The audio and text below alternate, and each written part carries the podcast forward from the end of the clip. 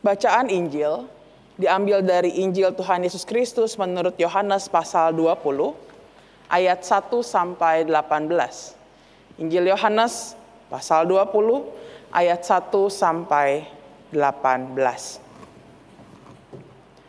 Pada hari pertama minggu itu, pagi-pagi benar ketika hari masih gelap, pergilah Maria Magdalena ke kubur itu dan ia melihat bahwa batu telah diambil dari kubur. Ia berlari-lari mendapatkan Simon Petrus dan murid yang lain yang dikasihi Yesus dan berkata kepada mereka, Tuhan telah diambil orang dari kuburnya dan kami tidak tahu di mana ia diletakkan. Maka berangkatlah Petrus dan murid yang lain itu ke kubur. Keduanya berlari bersama-sama, tetapi murid yang lain itu berlari lebih cepat daripada Petrus sehingga lebih dahulu sampai di kubur. Ia menjenguk ke dalam, dan melihat kain kapan terletak di tanah. Akan tetapi ia tidak masuk ke dalam. Maka datanglah Simon Petrus juga menyusul dia dan masuk ke dalam kubur itu. Ia melihat kain kapan terletak di tanah. Sedang kain peluh yang tadinya ada di kepala Yesus tidak terletak dekat kain kapan itu, tetapi agak di samping di tempat yang lain dan sudah tergulung.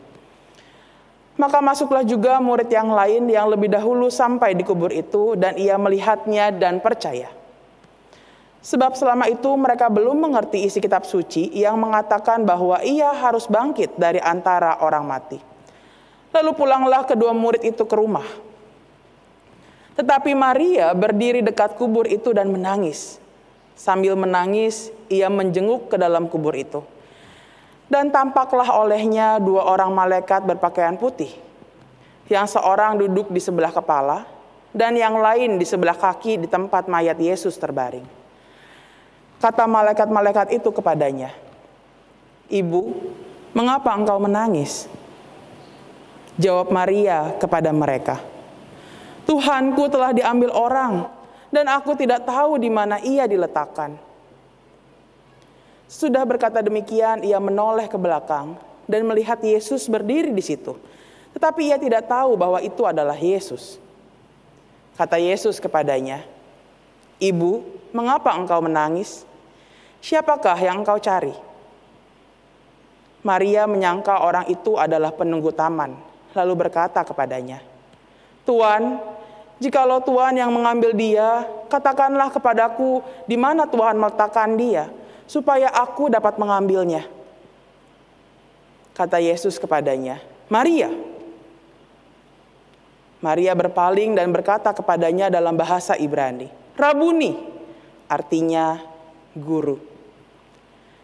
Kata Yesus kepadanya, Janganlah engkau memegang aku, sebab aku belum pergi kepada Bapa tetapi pergilah kepada saudara-saudaraku dan katakanlah kepada mereka bahwa sekarang aku akan pergi kepada Bapakku dan Bapamu, kepada Allahku dan Allahmu. Maria Magdalena pergi dan berkata kepada murid-murid, Aku telah melihat Tuhan, dan juga bahwa dia yang mengatakan hal-hal itu kepadanya. Demikianlah Injil Tuhan kita Yesus Kristus. Berbahagialah mereka yang mendengarkan firman Allah dan yang memeliharanya. Haleluya.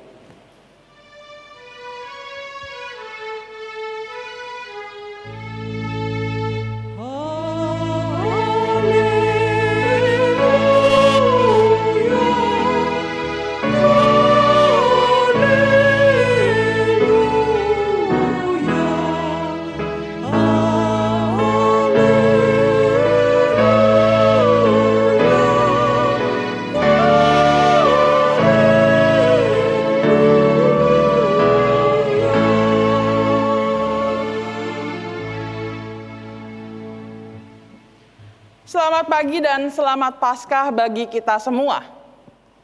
Ini kali kedua kita merayakan Paskah secara online dan sekalipun kita belum bisa merayakannya bersama-sama di gereja, saya sungguh berharap supaya sukacita Paskah itu tidak hilang dan tetap ada bersama-sama di hati kita. Tetap ada dalam sukacita Paskah. Nah, Saudara, kebangkitan Tuhan Yesus kelahiran, kematian, dan kebangkitannya. Ini menjadi satu bukti bahwa Allah yang boros. Mungkin ketika mendengar saya mengatakan Allah yang boros, maka saudara-saudara langsung bertanya-tanya, kenapa disebut dengan Allah yang boros? Mungkin ada juga yang kemudian gak enak dalam hatinya. Tapi tenang saudara-saudara. Kenapa saya katakan kelahiran, kematian, dan kebangkitan Kristus menjadi bukti arah yang boros? Sebab kita lihat dulu pertama-tama, boros dalam kamus bahasa Indonesia. Artinya berlebih-lebihan. Dan dalam hal ini Allah itu boros dalam kasih dan pengampunannya bagi kita. Yang terus-menerus ada. Terus-menerus tersedia bagi kita. Kita yang berdosa, kita yang melakukan pemberontakan, kita yang menyakiti hatinya, tetapi apa yang Allah lakukan? Iya, justru dia merancang karya keselamatan bagi kita. Justru dia yang mengorbankan anaknya yang tunggal supaya saudara dan saya tidak binasa, melainkan beroleh hidup yang kekal. Kita yang harusnya binasa, kita yang harusnya menerima hukuman, justru beroleh pengampunan dan justru menerima kasihnya. Inilah kasih Allah yang boros itu. Kasih yang terus-menerus mengalir bagi saudara dan saya. Passionate love, kekuatan yang mendorong, menggerakkan dia untuk terus-menerus melakukan sesuatu sebagai bentuk kasihnya kepada kita. Nah, sekarang saya mau tanya, Bapak Ibu, kalau bicara tentang kasih, apa bukti dari seseorang mengasihi kita? Atau apa buktinya ketika kita mengasihi seseorang? Apa yang membuktikan? Apa yang menjadi tanda kasih itu? Bagi saya jawabannya adalah pengorbanan. Tanda seseorang mengasihi orang lain. Tanda kita mengasihi seseorang adalah pengorbanan. Kasih dan pengorbanan itu berjalan bersamaan. Seperti orang tua yang bekerja keras untuk memenuhi kebutuhan keluarganya. Seperti seorang ibu yang memilih memakan bagian kepala, bagian leher, bagian ceker, karena tahu tidak ada anggota keluarga lain yang akan memakan bagian itu ketika mereka makan bersama. Seperti seorang ibu yang memilih, yang memilih membeli peralatan makeup yang lebih murah. Sekalipun dia punya uang. Kenapa? Supaya anaknya bisa memberi barang-barang lain yang lebih baik. Seperti seorang ayah yang rela menolong anaknya mengerjakan kesenian pekerjaan rumahnya sampai bergadang. Larut malam harus terjaga. Seperti seorang sahabat di tengah kesibukannya, dia masih mau memberi waktu untuk bertemu dengan mereka yang dikasihi. Kasih itu dibuktikan lewat pengorbanan. Allah sudah menyatakan kasihnya bagi saudara dan saya di dalam kematian dan kebangkitannya. Inilah kasih Allah yang besar bagi saudara dan saya. Pertanyaannya, apakah kita layak menerimanya? Tidak. Apakah memang sudah seharusnya Allah berlaku demikian? Tidak kita tidak layak menerimanya, itu bukan hak kita. Kita dalam keadaan berdosa. Dan itu juga bukan kewajiban Allah, itu sebabnya dikatakan inilah anugerah. Kasih Allah yang besar bagi saudara dan saya adalah anugerah, bukan hak, bukan kewajiban. Karena begitu besar kasih Allah akan dunia ini, sehingga ia mengaruniakan anaknya yang tunggal, supaya setiap orang tidak binasa melainkan beroleh hidup yang kekal. Dia merelakan anaknya, mengorbankan anaknya supaya mendapat kita, saudara dan saya. Demi menyelamatkan kita, demi membebaskan kita dari konsekuensi dosa, yaitu maut. Atau sosiologi itu kemudian berpikir, apa yang salah? Kok bisa-bisanya satu penelitian yang sebelumnya dilakukan, hasilnya nggak pas, hasilnya nggak sama. Dan untuk mengetahui apa yang terjadi, maka dia melakukan wawancara. Menemui anak-anak laki-laki itu. Lalu dalam percakapan dengan mereka, muncul sebuah jawaban. Yang kalau disimpulkan, kenapa mereka bisa berubah sedemikian rupa? Ini karena jasa seorang guru. Profesor ini ingin tahu, guru seperti apa yang bisa mengubah mereka yang dikatakan gak punya masa depan, jadi orang-orang yang begitu sukses. Dia menemui sang guru, lalu dia bertanya, "Bagaimana kau membuat mereka yang tadinya tidak punya harapan justru bisa memiliki prestasi yang luar biasa?" Dia menjawab begini, Sederhana saja, dia bilang. Saya mencintai anak-anak itu. Saya mencintai anak-anak itu. Kasihnya yang diberikan oleh guru tersebut ketika ia mengajar, mengubah hidup anak-anak di sana. Kasihnya membuat anak-anak itu berjuang lebih keras dalam mewujudkan impiannya. Kasihnya membuat mereka kembali bangkit untuk menapaki jalan ke depan menjadi versi yang lebih baik karena tahu ada orang yang mengasihi dia.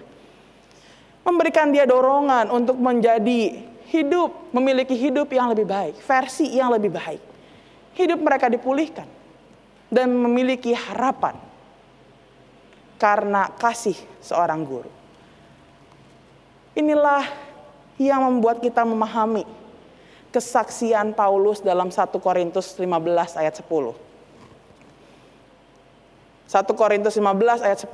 Kita perhatikan Alkitab kita. Bunyinya begini. Tetapi karena kasih karunia Allah, aku adalah sebagaimana aku ada sekarang. Dan kasih karunia yang dianugerahkannya kepadaku tidak sia-sia. Sebaliknya aku telah bekerja lebih keras daripada mereka semua. Tetapi bukannya aku, melainkan kasih karunia Allah yang menyertai aku. Bahwa, kesaksian Paulus ini muncul dari penghayatan dirinya sebagai yang dikasihi oleh Allah.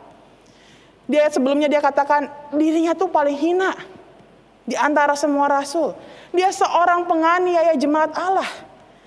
Namun perjumpaan dengan Tuhan yang mengasihinya, membuatnya menyadari bahwa ia tidak layak di hadapan Kristus.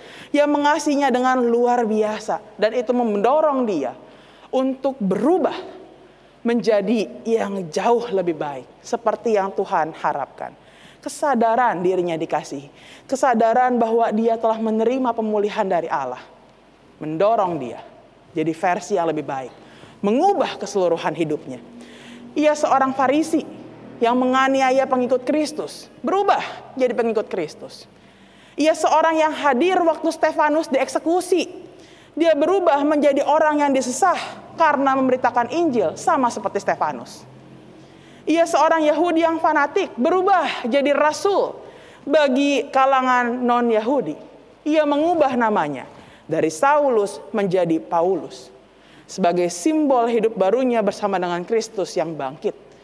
Kebangkitan Kristus telah memulihkan hidupnya. Dalam kematian dan kebangkitan Kristus, status kita diubah dari orang berdosa menjadi orang yang dibenarkan dari hamba dosa menjadi hamba Allah. Dari orang yang seharusnya menerima hukuman jadi orang yang diselamatkan. Statusnya dipulihkan. Itu kan yang Paulus uraikan dalam tulisannya. Perubahan itu. Bagaimana kebangkitan Kristus memulihkan hidupnya, memulihkan status kita. Bukan hanya statusnya yang dipulihkan, tapi kita pun dimampukan untuk menanggalkan manusia lama dan hidup menjadi manusia baru yang terus-menerus dibarui dari hari ke hari. Tidak hanya dipulihkan bagi diri sendiri, tapi kita juga kemudian dipanggil menjadi agen pemulihan di tengah dunia sebagai garam dan terang. Kesadaran bahwa dirinya dikasihi dan telah mengalami pemulihan dalam Kristus yang bangkit, mengubah hidupnya secara keseluruhan. Hal ini yang dia katakan dalam Filipi 3 ayat 8. Malahan segala sesuatu kuanggap rugi karena pengenalan akan Kristus Yesus Tuhanku lebih mulia daripada semuanya. Oleh karena dialah aku telah melepaskan semuanya itu dan menganggapnya sampah supaya aku memperoleh Kristus. Berubah semuanya. Yang dahulu dianggap satu hal yang untung jadi rugi. Dia menganggapnya sampah meninggalkan semuanya demi memperoleh Kristus. Kasih Allah atas diri Paulus nggak sia-sia. Ia hidup sebagai orang yang dikasihi. Ia hidup sebagai orang yang dipulihkan. Dan dia mengalami perubahan total dalam seluruh aspek hidupnya. Kutinggalkan dan kuanggap sampah. Supaya aku bisa memperoleh Kristus. Semua aspek hidupnya dirubah Nah ini juga yang kemudian diharapkan terjadi dalam diri saudara dan saya. Yang pertama, Bahwa dalam kebangkitan Kristus kita mengingat kebangkitan yang membawa pemulihan bagi setiap kita yang mengalami tadi keputusasaan, kehilangan harapan. Pemulihan dari harapan yang sempat goyah, hati yang hancur. Karena kebangkitannya menyatakan kuasanya dan penyertaannya itu. Tapi juga sebagai yang telah dipulihkan dan dikasihi. Kita diajak untuk hidup sebagai yang dikasihinya. Bukan supaya dikasihi, tapi karena sudah dikasihi. Dengan kasih tadi yang terus menerus mengalir dalam hidup kita. Maka bersediakah saudara di hari kebangkitan Kristus untuk tidak menyerah pada keadaan. Tidak menyerah dalam manusia lama kita. Tidak menyerah dengan hidup kita. Sebab dalam kebangkitan selalu ada harapan. Bersama dengan dia kita dapat terus-menerus dibarui ketika kita mau menyerahkan hidup kita dalam tangannya. Mampukan kita untuk meninggalkan manusia lama dengan semua kebiasaannya. Hidup sebagai manusia baru. Dengan perubahan yang total dalam hidup kita. Nggak ada, ada yang mustahil bagi dia yang bangkit. Maka pergunakanlah waktu ini untuk membarui diri. Ia telah memulihkan kita. Dalam dia selalu ada harapan untuk menjadi manusia baru. Ia yang akan mampukan kita untuk hidup sebagai orang yang telah dikasihi dan dipulihkan. Maka sekali lagi, selamat Paskah saudara. Kristus yang bangkit memulihkan kita semua. Kristus yang mengasihi kita, mengharapkan juga kita hidup dalam kasih itu, menjadi yang dikasihinya. Yuk, kita mengalami pembaruan hidup. Tuhan memberkati kita. Amin.